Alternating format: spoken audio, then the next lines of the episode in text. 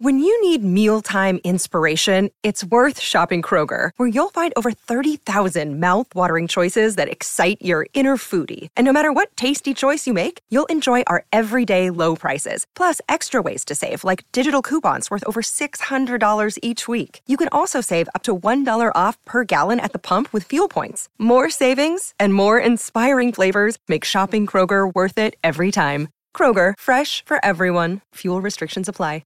Another day is here, and you're ready for it. What to wear? Check. Breakfast, lunch, and dinner? Check. Planning for what's next and how to save for it? That's where Bank of America can help. For your financial to-dos, Bank of America has experts ready to help get you closer to your goals. Get started at one of our local financial centers or 24/7 in our mobile banking app. Find a location near you at bankofamerica.com/talktous. What would you like the power to do? Mobile banking requires downloading the app and is only available for select devices. Message and data rates may apply. Bank of America N.A., member FDIC.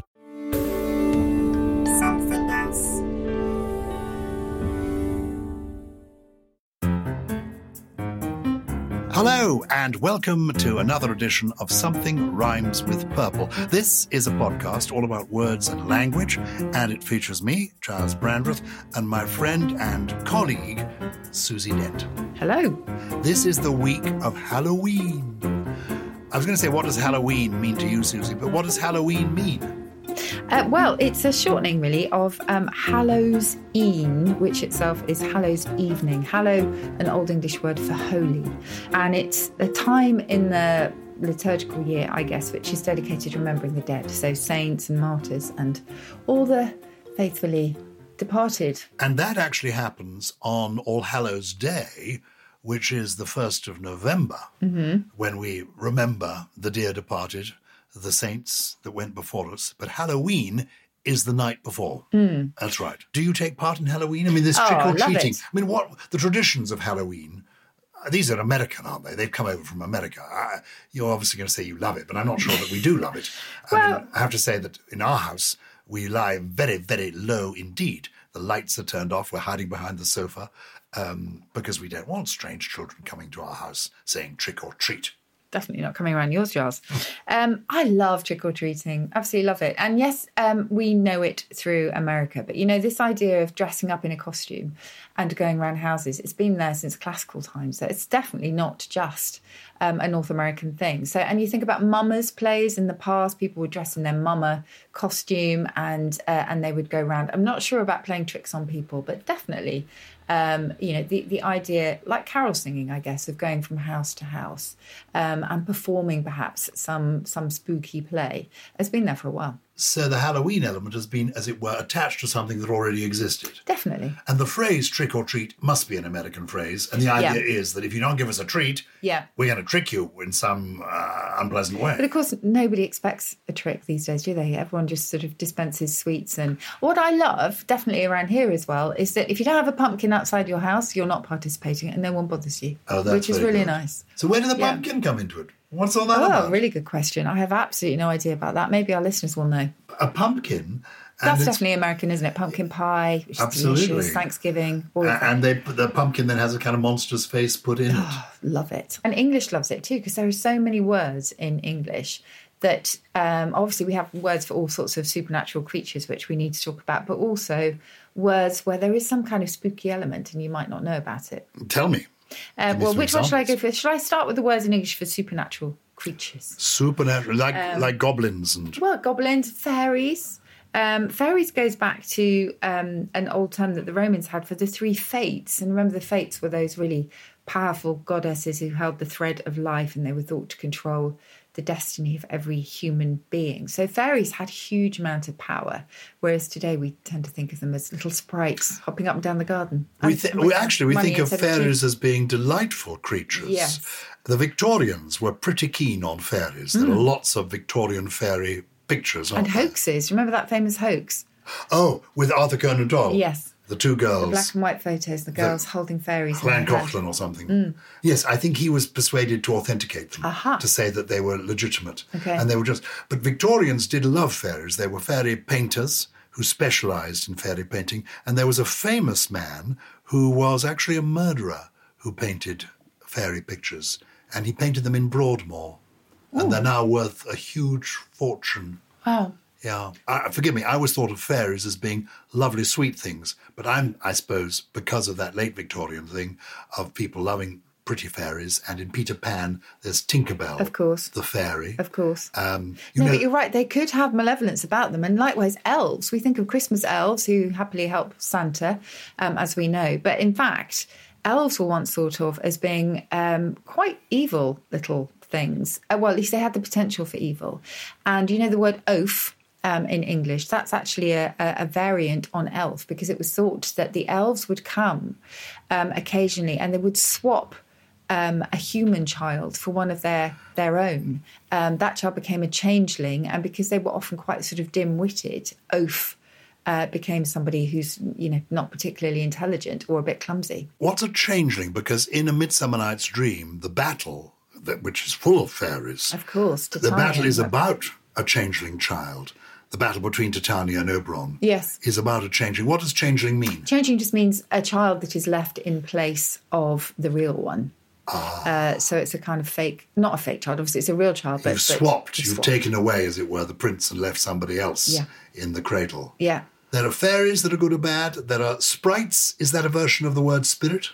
It is, indeed. So sprites, again, come in many guises, I think, like naiads, who are sort of water nymphs. So there's a lot of Greek mythology that's wrapped up in all of these. And more recently, we have the goblins, and goblins were named after Gobelinus. And Gobelinus was a mischievous spirit or sprite who was said to haunt Evre in northern France in the 12th century, and loomed so large in the imagination that it sort of slipped into the language as goblin. And a hobgoblin, the hob part, is a riff on Robin. So it's a nickname for Robin, and you think of Robin Goodfellow, which, of course, brings us back to Midsummer Night's Dream with Puck. But hob is simply a nickname for Robin. Goblin, your food is bad for your elf. Little gem there, because I know we have younger listeners, and I'm here to throw in the odd little bon bouche for them. For those younger listeners as well, we have to say elves are now supremely lovely, aren't they? And they do bring Christmas gifts. Gremlins. Yeah. We use it more loosely these days. So there's a gremlin in the works, or you might have a gremlin in your computer, etc. I think that's a combination of goblin and Fremlins. And Fremlins was a type of beer that was sold during the Second World War, and the idea perhaps was that gremlins were the sort of things that you saw when you'd had one too many. Ah. Mm. Where does witchcraft come in? Oh, gosh, we need an expert on the history of witchcraft, because it's absolutely fascinating. We had Susanna Lipscomb on Countdown quite recently, and this is one of her special subjects, witches and their treatment over the centuries. And, of course, horrible punishments were inflicted upon witches, as we know. Today we tend to have the good witches and the religion of Wicca. Witches always female? Witches are pretty much the female equivalent of wizards. Wizard going back to wise or wisdom. But how interesting, because we think of wizards as being good characters. Yes. And witches we think of as bad characters. Well, not so much these days, I think. Yeah, in the past. You can get male witches now, of course, you can. Oh, can you? Yes, I think so, yes. I think the male practitioners of Wicca, for sure. I've just looked in the OED, which, as regular listeners will know, I always have at my fingertips. And quite interestingly, the male witch, sort of a male magician, was the first meaning of witch back in the 9th century. And only 100 years later came along the female magician, or the sorceress. So the witch began as a male character. Yes. The first witch was a bloke. Yes, you will find that so often, gender swapping throughout English. That's a whole different subject. But the first harlots were men. And it seems that right from the start, the sorcery had a sort of double-edged sword, so it could be for good or for bad. And then later, a witch became a woman who was supposedly having dealings with the devil or evil spirits, and so performed on their behalf. This all goes back, in fact, to the deity, doesn't it? In heaven, you get angels and good things going on. Yeah. God and the angels and the archangels are up in heaven. Down below, you have the devil and his henchmen, people like Beelzebub, who are all wicked characters. And what you're doing on Halloween is you're conjuring up these spirits. Mm-hmm. And most of the spirits that we appear to conjure up at Halloween will be the bad ones, will be the hobgoblins, will be the skeletons walking again, will be witches.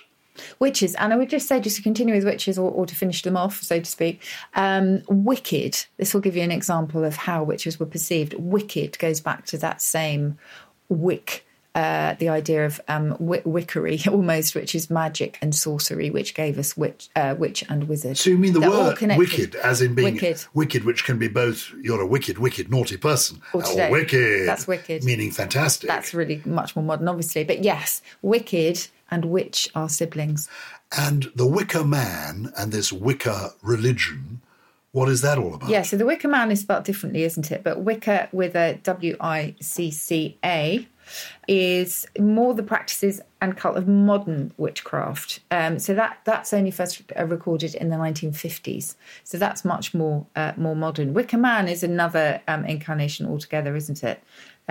Which I think is probably associated with pagan beliefs. Next on the list, the word ghoul. Now, that really is ghoulish. That comes from an Arabic word for an evil spirit which ate the dead flesh of corpses that were found in graveyards at night time. That's what a ghoul is, G-H-O-U-L. Yes, from Arabic. A ghoulies is a different word altogether, is it? Ghoulies is entirely different, no H in that one and a double O. But ghoul later was applied to, think of Burke and Hare, to grave robbers who would dig up corpses and then sell them to doctors for, anatomical dissections. These are Victorian people again. Well, yeah, Burke pretty much. So ghouls is literally flesh eaters. So yes. If you've got a ghoulish sense of humour, it means you've got a dark sense of humour, but it actually goes back to enjoying cadavers. Flesh eaters, and you remember that leads us right back to sarcasm and sarcophagus, which we mentioned before. So yes, it's all linked. Bugaboos were imaginary devils or spectres. They were kind of almost monstrous demons, and they gave us the word bugbear. Today. So bugbear today is simply a bit of a niggle, that sort of something that really gets on your wick, on your nerves. Is the wick anything to do with the Wicca you were talking about? No, the wick there is a rhyming slang for prick. Sorry about that. No! Really? Yes. Oh, I love this. It's Hampton Wick, prick. That's really? What it is. Rhyming slang, Hampton... Yeah. How am I not? So when you were saying you're getting on my wick, it means you're getting on my prick. You're getting on my prick, meaning what we think it means. Exactly. You're Johnson. Life is full of surprises, isn't it? Wow. So should we come to all those words that have got hidden spooky meanings in a minute? Yeah, after the break? Let's take a quick break. I'm loving this. Ooh, this episode really is spooktacular. What's the origin of spooks, I wonder? Spook goes back to German. Does it? It's a German word, as does nightmare as well. Yes, which they call an Albtraum, and that Alp, incidentally, is linked to oath. You see, it's all circular. There we are. Das ist gut. After the break, we will have more. Bis bald. Tschüss. Do you ever wonder how celebrities order food? Like, is Sarah Paulson a Diet Coke or a regular Coke girlie? Some peasant Coke? No. Or how does Sofia Vergara order a pizza? No tomatoes. I cannot eat tomatoes. Tomatoes? Yes. Are you good with mushrooms? Not really. If these are the details you need, and I know you do, I have the podcast for you. I'm Jesse Tyler Ferguson, and on my podcast, Dinner's on Me, I take some notable friends of mine out to dinners in Los Angeles and New York City. Listen wherever you get your podcasts. That thing was delicious. We're back. We're also eating bananas, but in between mouthfuls, we've been talking about all the words that have some kind of spooky content, even though you might not know it. So the spookiness is kind of bubbling under. Because it's Halloween. Can I ask you something? Yes. Magic spells. Yes. Have they got anything to do with spelling? They do, because years and years and years ago, centuries and centuries ago, a learning of the occult and the supernatural was seen as a really important part of learning. And you can see that in the link between grammar and glamour. So grammar was once all learning in the Middle Ages, and it encompassed this learning of the magic art, alchemy and all of that. Grammar sort of had these kind of magical qualities, but because its meaning began to narrow into education and then, of course, into the kind of linguistic side of things that we know today, we needed to separate out that magical element. And it was Sir Walter Scott, I think, who gave us the variant on grammar, which was glamour. But glamour is a spin-off from grammar, which I love, because I think the idea is essentially quite grammar, as in the nuts and bolts of the English language, the grammar you learn, is connected in some way with the word glamour. It's totally connected. Which is all about beauty and attractiveness and excitement.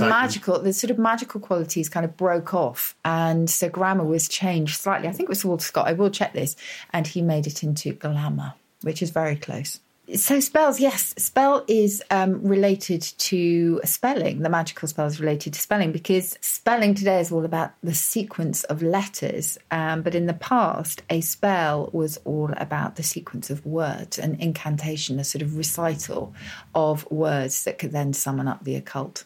Abracadabra is possibly the most famous magical word. Yes. That's part of a spell. Yeah. And also it has the ABC in it. What's the origin of abracadabra? Well, it's really interesting, and it's a very long story, abracadabra. But we do know that it's probably rooted in Aramaic, with a sort of Hebrew sense of a kind of blessing thrown into that as well. But what we do know is that it was once written on amulets. And it was written almost as a kind of triangle with A and then A, B, and then A, B, C, etc. Building up. And you would find that on amulets, which incidentally were occasionally called fascinum, and they were phallic in shape. This brings us right back to prick. Sorry about this. And so fascinate and penises are actually linked in English history. If you see someone with a fascinator hat that's slightly phallic-shaped at a wedding, you'll know that they know their etymology. Let's put it this way. So when you say to somebody, look, wearing that hat, you look like a prick, it's actually spot on. Well, yeah, shall I tell you why? It's because phalluses were thought to divert the attention of the evil eye. In his sort of lust, he would start focusing on these phallus-shaped amulets rather than on anybody else and using his evil on them. But this is the sound of the word phallus, which is phallus for phallus, as in a phallic symbol, or the phallus itself. Fascinate is FASC. Yeah, so phallus itself is not linked etymologically to fascinate, but the history is, if that makes sense. Have you ever been in touch with the dead? No, I would be terrified of going to a séance. Even? Séance comes to the French for sitting. I don't think I could bring myself to do that. When you were a schoolgirl, I feel that convent girls with nuns flitting about would have done this, sort of in the bike sheds or in the basement, where you got together in a circle and you tried to get in touch with the other side. Never. And you had letters of the alphabet. A Ouija board. Like a Ouija board, letters of the alphabet, and you would spell out words.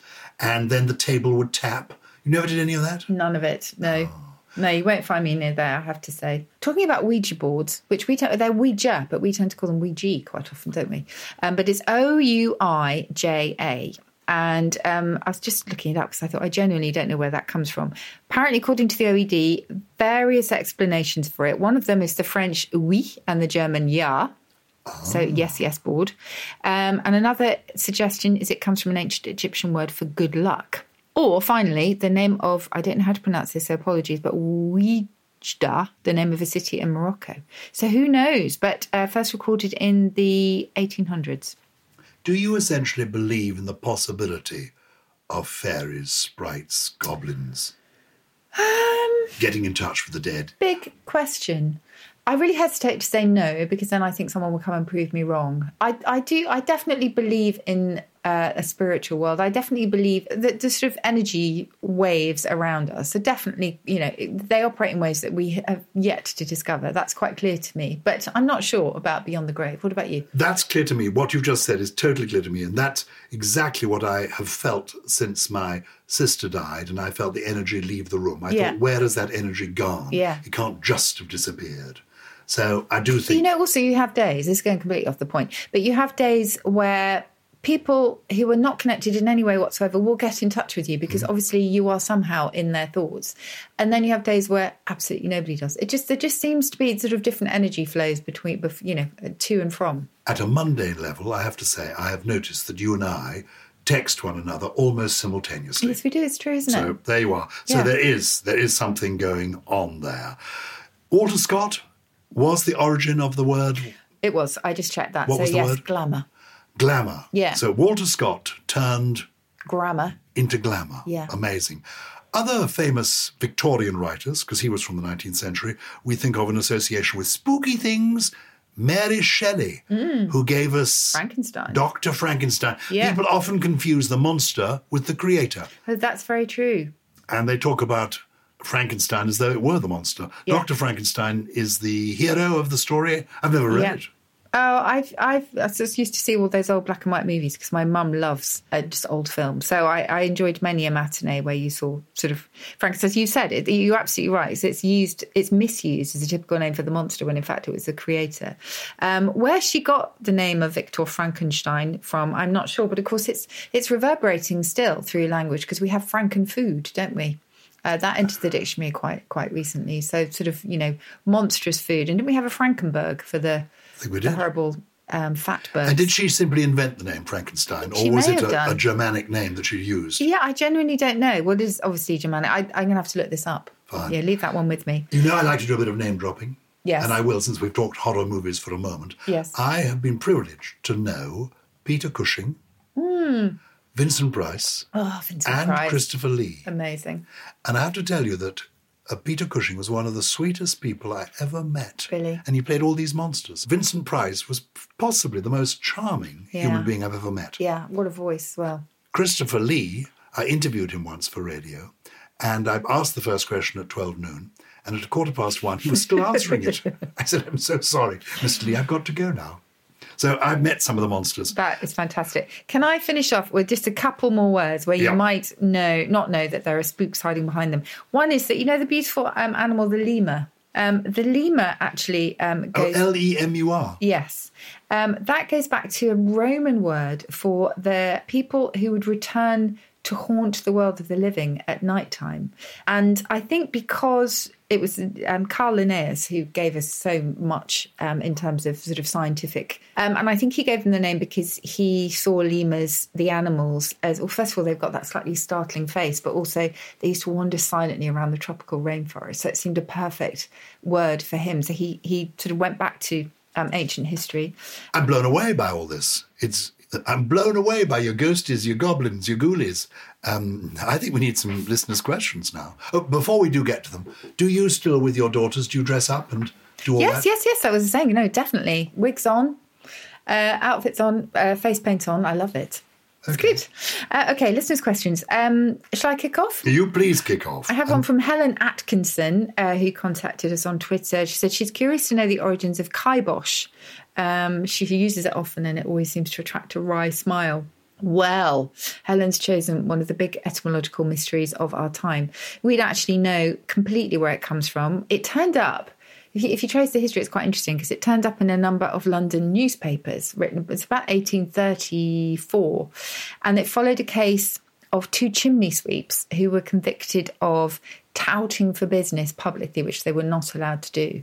And one of the newspapers reported that the judge put a kibosh on their plans. But quite what it is, we think it may have been a form of kosh. One idea is that it was the name for a clog maker's tool, which was a heated iron, used to soften leather. Could also be used as a weapon.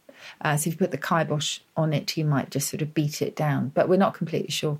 It sounds Japanese. It could sound faintly Yiddish. I mean, there's just so many possibilities. So we don't know. Still don't know. We are stumped by kibosh. Mm-hmm. So if you know definitively, do let us know. It's purple@somethingelse.com. Any other queries for us? Yes. Tron the First. Hi, Tron. I'm not sure. This is your Twitter handle, obviously. I'm not completely sure this is how you wanted to be named, but you didn't give me your name, so I'm sorry about that. But you ask, which came first when it comes to orange, the colour or the fruit? Very easily answered this one. The fruit definitely came first. It was recorded about the 14th century when it kind of began to be imported into Britain. Orange came after. Before the colour orange was named, people borrowed terms and mixed them together, like yellow and gold and brown and red and things. They didn't actually have a word for that colour. Or amber, as in the traffic lights.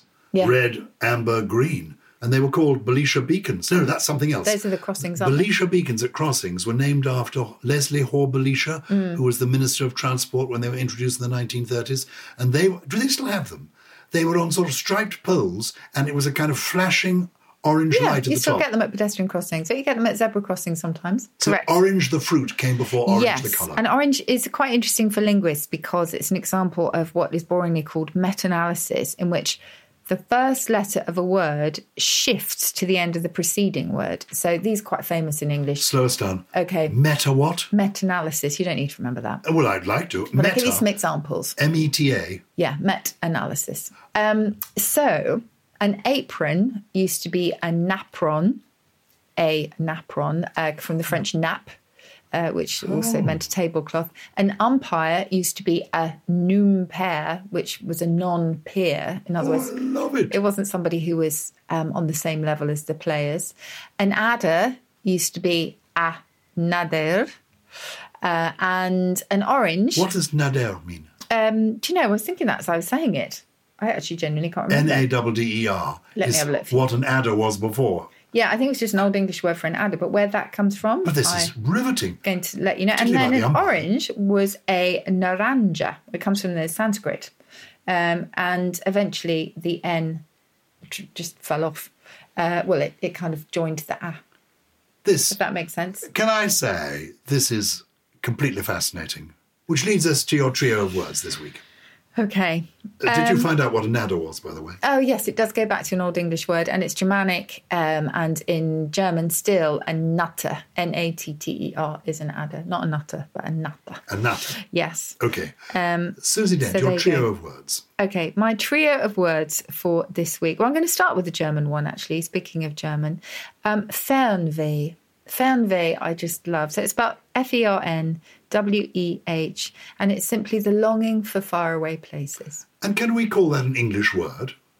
No. But it's come into our language, or you're just giving us a German word? I didn't realise that was a requirement. Well, I just love it. And there are so many beautiful... I mean, we know Schadenfreude, Wanderlust, and things like that. It's so Fernweh. Fernweh. I know not many people are going to use it, but I just thought... F-E-R-N-W-E-H. W-E-H, found then. What does it mean? It means the longing for faraway places. Ah.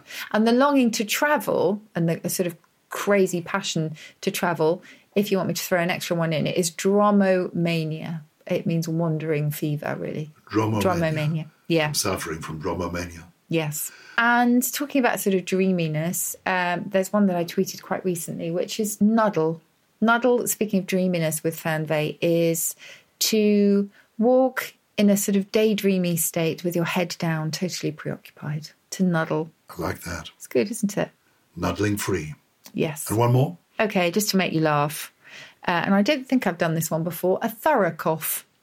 You know what a thorough cough is? I don't know, clearing your throat. No, it's to cough and break wind at the same time. Oh, no, the complete thing, a thorough cough. How amusing. A cough at both ends. Yes. I love it. What a wonderful way to... Well, there we are. We've broken wind. And let's stop there. Let's stop there. What fun it's been. Thank you. I've loved nuddling with you again. And we've had a little... This has been our Halloween special. We hope you found it as spooktacular as we have. If you've got a question you'd like to us to answer, or you want to get in touch, the email is purple@somethingelse. That's something without a G, somethingelse.com. Yes, we can't answer every question, but I promise we will try our best. Something Rhymes with Purple is a Something Else production. It was produced by Paul Smith with additional production from Lawrence Bassett, who's here with us today, Steve Ackerman and Gully. I think I'm about to thorough cough. Uh-oh.